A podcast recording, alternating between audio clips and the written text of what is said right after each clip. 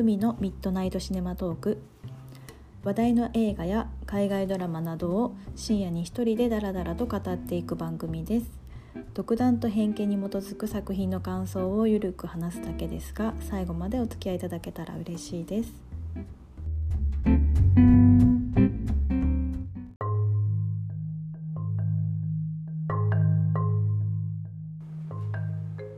と第4回の今日はレオス・カラックス監督作品の「アネット」です。えーと、レオス・カラックス9年ぶりの新作ということで「アネット」が公開されました。で早速見てきたんですけれどもすっごい良かったですね。私はあのすごく大好きな作品でした。えっ、ー、とまあかなり、まあ、好き嫌いの分かれるような作風なのかなっていうかまあレオス・カラックス自体が好きな人はすごくすごい好きだし、まあ、そんなに興味ないというか刺さらない人には刺さらないっていうどちらかというとそういう作家だと思うんですけど、まあ、アネットもやっぱりこう万人受けするようなもちろん作品では全然なくてですけど、まあ、私はすごく好きでした大好きっていう感じで興奮してしまうぐらい良かったです。うん、今年2022年、まあ、結構すでにもうすごいいい映画ばっかり見てるなっていうこう実感があるんですけど、まあ、その中でも12争うぐらいいい好きだなと思っちゃってますね。あのまあ、今今のところは比べるとしたら、えーと、ウェス・アンダーソンの「フレンチ・ディスパッチ」かなっていうとこのレオス・カラックスの「アネット」この2つがもう本当に両方ともすごく良かったんでうん最高だったなっていう感じでしたけれども。はい。でレオス・カラックス監督が、まあ、9年ぶりに 今回さ、えーと、新作を撮ったっていうことで、あのー、なんですけれども、まあ、前作がえ、ー、と何でしたっけ？え、ー、とホーリーモーターズを撮ってあの公開されてたと思うんですけど2012年にホーリーモーターズを公開していてそれでえっ、ー、となんか2021年なんで本当に9年ぶりということですけどあのー、今までのこう過去の作品も一応カラックス好きで見てはいたんですけどそのこう感じともまた全然違うというか過去の作品とこう何かと比較してこういう系統とかそういうふうに言えるこう監督じゃないなっていうのを、まあ、なんか改めてというかあのアネットを見てよとても感じました。うん、なんか本当にこのような作品は、まあ、カラクスの過去作品も含めて、まあ、見たことないなって思うぐらいのあの本当偏愛したくなるような個性的な作品でだったかなと思うんですけど。でこちらはまあ何といってもですねやっぱり主演のアダム・ドライバーあと,、まあえーと、マリアン・コディアールですね。その2人が、えーとまあ、2人が恋に落ちて結婚していくっていう話が、まあ、ベースになってるんですけど。でこれはあのロックオペラっていうふうに言われてる、まあ、ジャンル的にまあうん。ジャンル付けとかできるような感じではないなと思うんですけど、まあ、公式ではダークファンタジーロックオペラみたいな感じで、えーと、形容されていたんですけど、まあ、確かにこうダークなファン本当ダークファンタジーの世界だけど、まあ、ミュージカルロックをちょっと入ってくるような、まあ、ミュージカル調というか、まあ歌、歌を歌ってあのセリフが全部歌ほとんど歌になってるような感じなので、まあ、確かにまさにロックオペラだなっていう感じなんですけど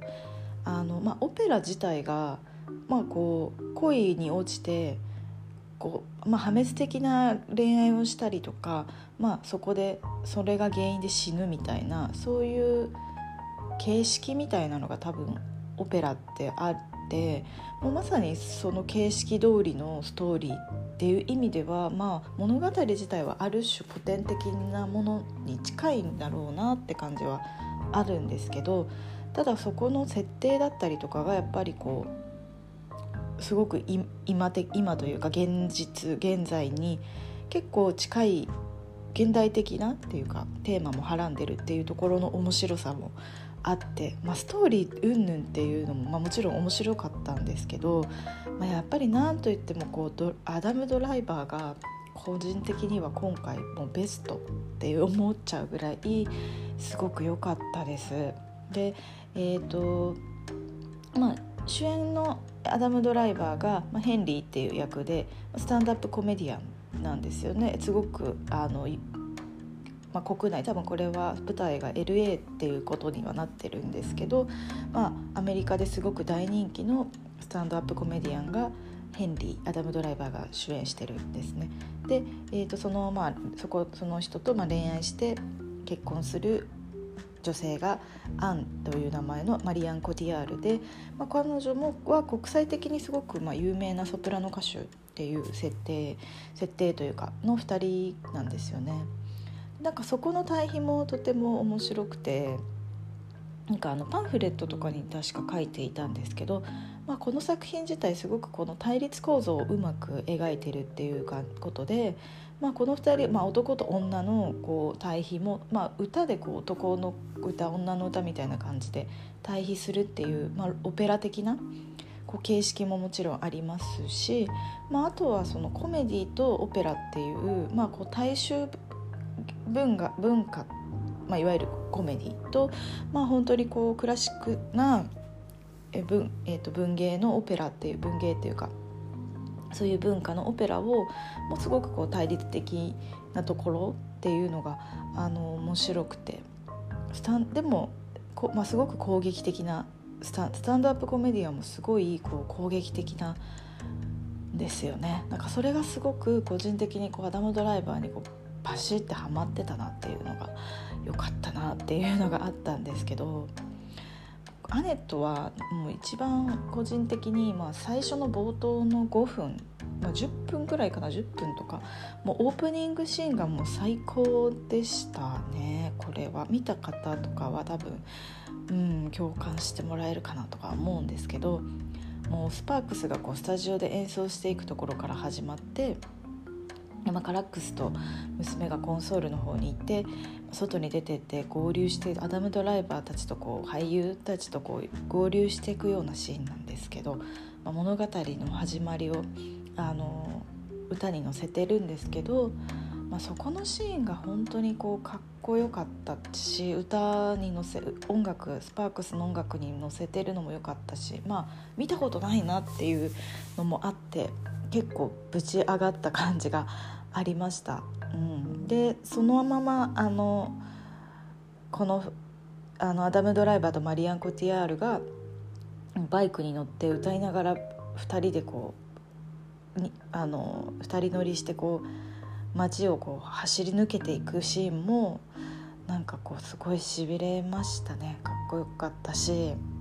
こうゾクゾクする感覚があって。たなっていう本当に最初良かったですね。結構まあこの作品2時間20分で長かったなってちょっと長いかなとは思ったんですけど、まあ、そんなにこう長さを感じさせないようなあの感じもあってただ前半の1時間が本当に面白かったんで、うん、もうそこだけだったら何十回も見たいなって思うぐらいだからなんかまあ、できたらもう一回はちょっと劇場にあの公開してるうちに行けたらいいなって思っていますうんよかったですねこの作品やっぱり。であのまあオペラロックオペラっていう結構新しいジャンルではあるんですけど結構私自身まあなんかもともとミュージカルって本当どちらかっていうと苦手の部類まあオペラとかもその実際に舞台でまともに見たこともあんまりなくてむしろこう音楽に乗せるような映像作品ってなんかこうちょっと苦手意識があったんですけれど今年のあの1月だったかななんか1月2月ぐらいに公開したあの「ウエスト・サイド・ストーリー」がスピルバーグでまた再あの再構築というかもう一回撮られたと思うんですけどウエスト・サイド・ストーリーを見に行ってあ私結構ミュージカル好きかもってなってそのミュージカルっていうとあれなんですけどただこう往年のいわゆるハリウッドハリウッドミュージカルっていうか往年のハリウッドで撮られていた、まあ、自分がこう思い出すイメージするなんかこう街で歩いてて突然歌い出してみたいなミュージカルのこう形式とはまたちょっと違うのかな両方ともっていう風なのは思ってなんかやっぱりそこに、うんまあ、映像のこうダイナミズムみたいなのが、まあ、より強調されたりとか、まあ、音がまあ単純に特に映画館で見ると、まあ、やっぱり音楽に乗せる時点で高揚感もあるしあとはなんかこう役者が割とこう身体的な部分のこう生々しさみたいなのが歌に乗せてる方が結構なんか伝わるんだなみたいなリアルさというか人間的な部分みたいなもうなんか感じて。で今回もまあちょっとミュージカルロックオペラミュージカルみたいな、まあ、いうふうに言われてるので、まあ、どう大丈夫かなと思ったんですけど、まあ、ウエストサイドストーリーしかりこちらも本当に、うん、むしろこれはこの同じストーリーでもしこう音楽に乗せてないバージョンとかだったら全然良くなかったかもしれないと思うぐらい、まあ、今回それがやっぱりいい部分だったんじゃないかなと思ったのでちょっと見方が変わりましたね本当に素晴らしかったし、うん、なんだろう結構アドレナリンが出るような感覚がありましたけどね。であのアダム・ドライバーがなんかすごく良かったのはなんかアダム・ドライバーってまあ「あのスター・ウォーズ」のカイロ・レンもやってますけど、まあ、どちらかというと結構、まあ、最近だと,、えーと、ジム・ジャームッシュのパターソンだったりとか、まあ、もう少し前とかになってくる、まあ、前というか同じちょっと前かなだと,、えーと、ノア・バームバック監督まあ、これもニューヨークのインデペンデント系の監督と言っていいのかもしれないんですけどの作品に結構出ててフランシス・ハとかあヤング・アダルト・ニューヨークとか、まあ、あと最近だと「マリッジ・ストーリー」とか、まあ、全体的にあのどちらかというとイメージはなんかうんなんていうのかな。割とインテリ系の役だったりだとか、まあ、どちらかというとこう文化系にこう響くような、まあ、抑えた演技が多かったりとかしてあのまあ、それでもちょっとま変わった役も多いのかもしれないんですけど、まあ、イメージとしてなんかそういう役どころなのかなとかって思ってたんですけど、まあ、カルチャー系にこう受けるようなタイプの役者っていうこうイメージあったんですけどでも今回のカラックスのこの作品が、まあ、結構ぶっ飛んだ役コメディアンということでぶっ飛んでたしこうアダム・ドライバーのこのかでかい図体というか体もすごく大きいし、まあ、筋肉とかも結構隆々としててその迫力感みたいなものとか、まあ、彼の顔の造形のなんかこうなんだろう間違えることが絶対にない顔だなって思っていてこう、うん、なんかこう本当に特徴的な顔立ちみたいなのがすごいこうもう生かされてたかなとかって思ってそれがすごい個人的にななんかアダム・ドライバーナンバーワンの 映画だって思うところかなと思っていてそのアダム・ドライバーが結構前半でスタンドアップコメディの、まあ、舞台に立つシーンがあってでそこも全然面白いとかではないんですけど割とこう身体的にこう体を結構使うというか動動かすしまあこうカラックスの好きな緑色のあのガウンを着てるんですけどあの素肌にそのままガウン着てるような感じでコメディスタンドアップコメディやってるんですけどその姿の感じとかまあ一瞬なんかそのあれ？これあのアダム・ドライバーってこれスタンドアップコメディじゃなくてあのボクサーかなんかだっけ？みたいに思うような感じでその裏から出ていく時にあれなあれ？どうだっけ？みたいな思っちゃうぐらいちょっとこう本当にうんなんかやっぱ勝負し勝負事みたいなオーラがあって体うん。体もこうちょっと何て言うんですか？つやつやつやしてる感感じだったりとか、まあ、それが本当にこう怪物的な感じにこう彼を見せてたし結構本当にこう、まあ、カラックスの作品自体が、まあ、ポンヌフの恋人とかもやっぱそうだと思うんですけど割とこう人間の激しい部分の感情というか激しい感情みたいなのを出すのもそうだし、まあ、割とこう怪我をさせるシーンさせるっていうか怪我しちゃったりとか、まあ、ポンヌフだとあの女性が、まあ、どっちかの目がちょっと失明しかけてて目にこう眼帯みたいなのつけてたりするっていうのもあって割とこう人間の体のリアルさみたいなのをこう見せる人だなとかって思って結構脆い感じで人を描くと思うイメージあったんですけど、まあ、やっぱりこれも本当にそういう人間の肉体みたいなのをこういろんなシーンで感じたなって思って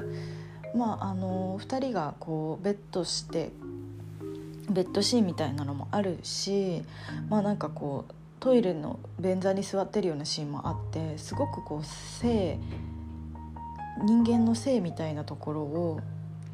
なんか描いているかと思いきや内容としてはすごくなんかなんていうんです、まあ、そういう性の行為みたいなのを結構見せてはいるんだけれど、まあ、内容はなんかすごくファンタジー的でなんかリアリティと非リアリティみたいなところの境目が分からなくなる感じっていうのがなんかすごくこうそのちぐはぐ感みたいなのものにもなんかこうグッときたものがあったなと思いましたねこれは。だから本当に今回アダム・ドライバー本当に良かったなと思いました、まあ、ただやっぱ自分がアダム・ドライバーが好きっていうのがあってあ見る目も違ったのかもしれないんですけどやっぱこう一発目で出てきた時にあアダムドライバー出てるみたいななんか感じがすごいあったんで、うん、やっぱ存在感がすごかったなとは思いました。で、まあ、今回割とその、まあ、スタンドアップコメディのアダム・ドライバーと、まあ、ソプラノ歌手のマリアン・コティアールの、まあ、2人の間に生まれるのがアネットっていう子供娘になるんですけど、まあ、そこからあの何でしょう？アダムま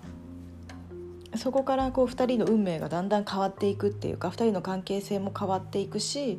まあ、娘との関係性っていうのがまた見えてきたりだとかっていうのもあるんですけど全体通してなんかこう割とこう現実的な、まあ、こうファンタ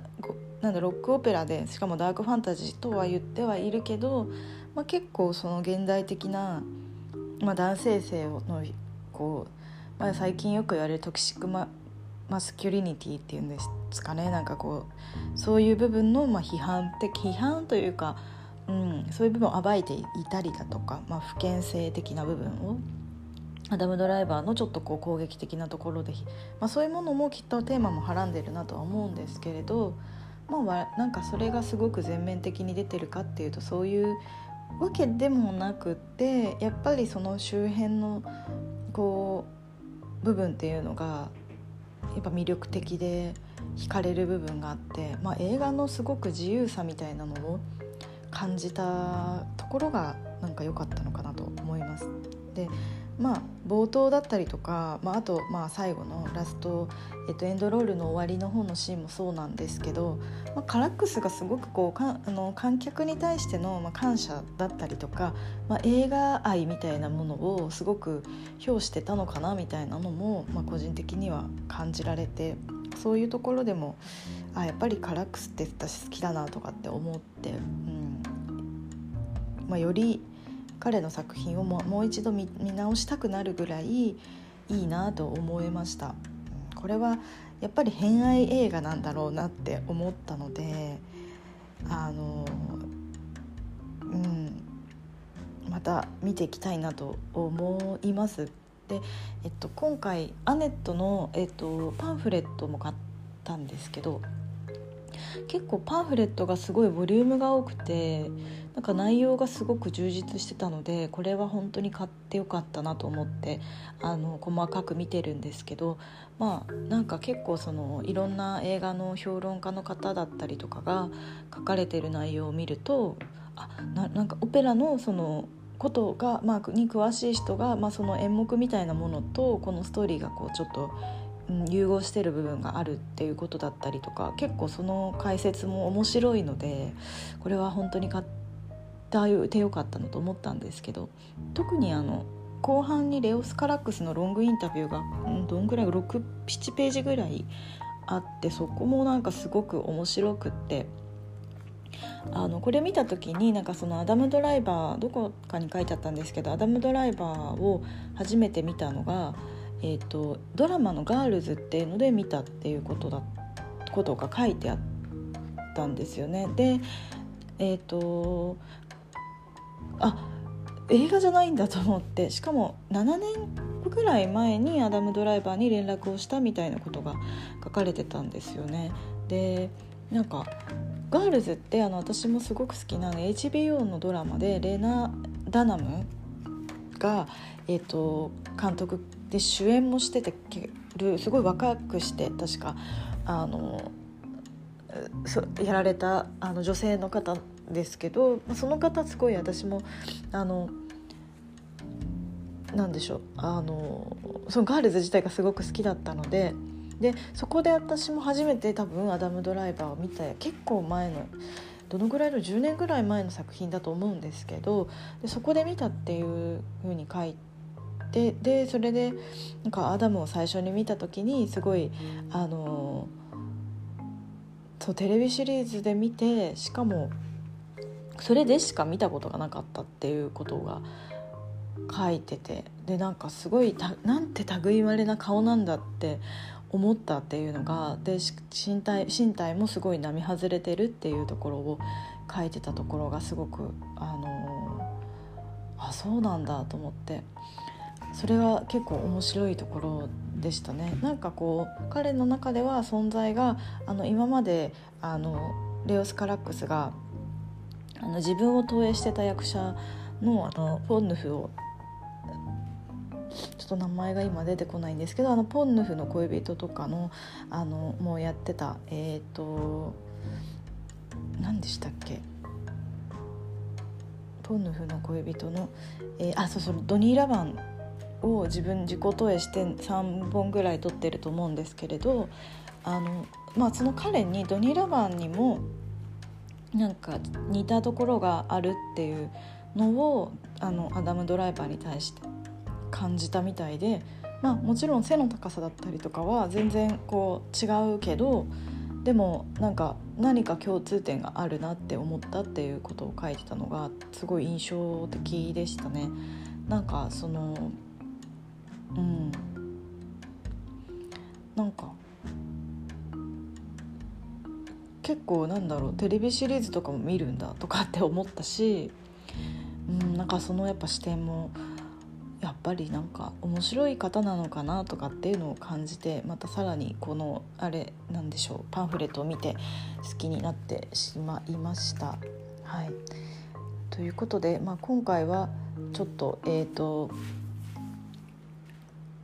レオス・カラックスの「アネット」ということで話していきましたけど、まあ、偏愛的な映画ということで、まあ、ちょっと、えー、まだ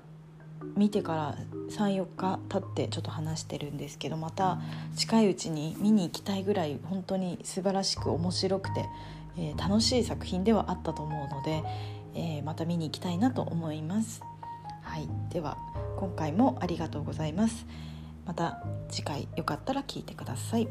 ありがとうございました。